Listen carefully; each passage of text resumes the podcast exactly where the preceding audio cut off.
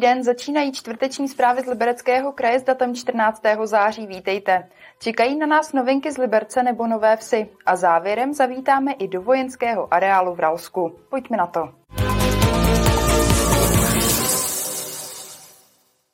Nefunkční kabinová lanovka na Ještět má podle znaleckého posudku hodnotu téměř 17 milionů korun. Posudek mají už i české dráhy. Cena je ale odlišná. Město a české dráhy teď budou o výsledné ceně dál jednat. Obnova nefunkční lanovky na Ještět je jedním z velkých témat Liberecké radnice. Lanovka i přilehlé pozemky, včetně nemovitostí, jsou majetkem českých drah. Obě strany si proto nechali zpracovat posudek, který má určit celkovou cenu, za kterou Liberec bude ochotný areál odkoupit. Máme čerstvou informaci o společnosti Statikum, která pro nás připravovala znalecký posudek. Eh, druhý posudek si dělá oponentní české dráhy. Musíme najít někde to prolnutí těch dvou posudků a cena těch nemovitostí a těch pozemků a toho strojního zařízení byla s tím znaleckým posudkem stanovena na necelých 17 milionů korun. Posudek mají už zpracovaný i české dráhy. Cena je prý odlišná. Není veřejná a není, myslím, zatím známa ani městu. S městem bude jednání, kde se navzájem seznámíme s výsledky a začneme jednat o dalším postupu, což bude například i revizní znalecký posudek, který stejně bude muset být. Také náměstek libereckého primátora očekává, že výslednou cenu určí až další jednání. Je tam určitě zajímavý pohled eh, těch znalců na to strojní zařízení, kteří pracují s tou informací, že vlastně to strojní zařízení už není použitelné. Další, dejme tomu, jakousi novinkou je mm, v případě lanovky, že jsme oslovili designérku Petřínské lanovky, která bude tam nově jezdit zdali by se začala zabývat i designem případné této ještěcké lanovky. Podle nejnovějších informací by se na strojní technologii rádi podíleli odborníci z Technické univerzity v Liberci. Jana Poustevníková, televize RTM+. Teď se pojďme podívat, jak chce Liberec získat více financí do svého rozpočtu. Liberec chce od příštího roku zdvojnásobit daň z nemovitosti pro 35 průmyslových a obchodních lokalit ve městě. Do rozpočtu by tak měl získat zhruba 35 milionů korun navíc. Tyto peníze chce použít na opravy silnic. Pro majitele domů a bytů by daň z nemovitosti měla zůstat ve stejné výši jako dosud.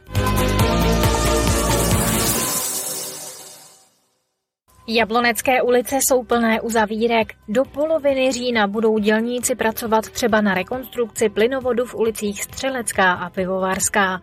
Stavba je rozdělená do několika etap. Od 1. září je pro pěší uzavřený také chodník v ulici u Přehrady. Stavba je součástí projektu na rekonstrukci ulice, kterou provádí Krajská zpráva silnice Libereckého kraje. Uzavírka potrvá do 8. října. Počet sebevražd překročil v Libereckém kraji celorepublikový průměr. Odborníci evidují i výrazné zvýšení počtu pacientů léčených s příznaky deprese nebo úzkosti. V Libereckém kraji působí jako prevence pracovní skupina pro zdravotní politiku, kde má zastoupení i krajská hygiena.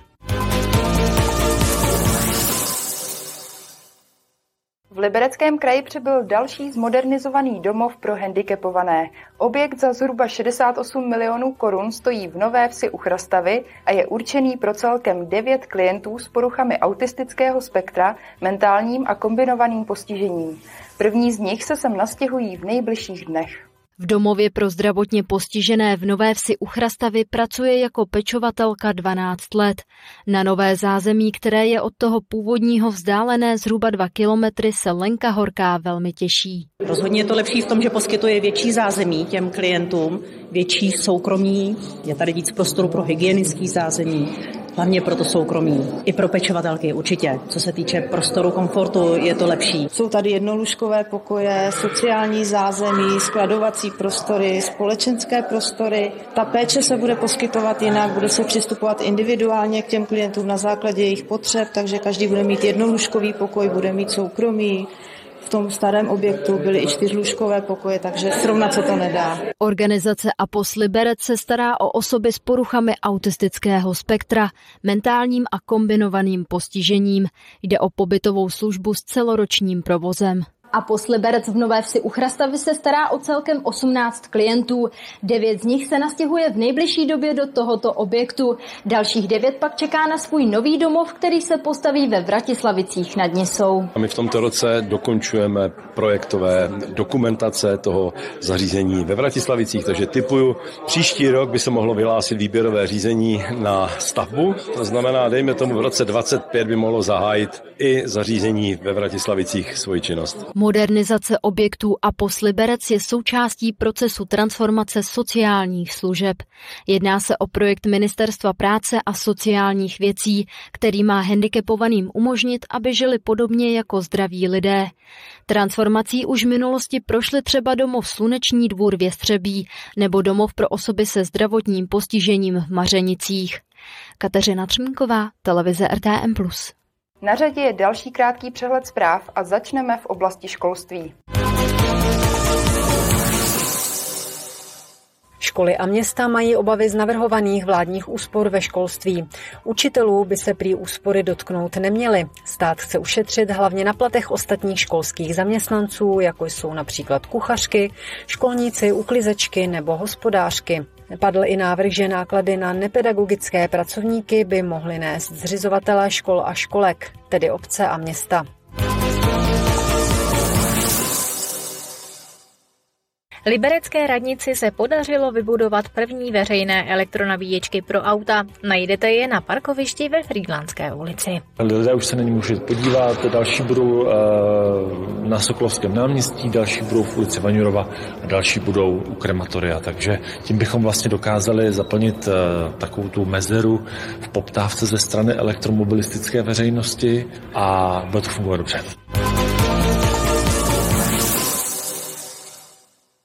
Do botanické zahrady se po 20 letech vrátila výstava kaktusů a sukulentů. K vidění je posledních pár dní. Během výstavy si můžete o rostlinách popovídat přímo s jejich pěstiteli. Součástí výstavy je i prodej těchto rostlin.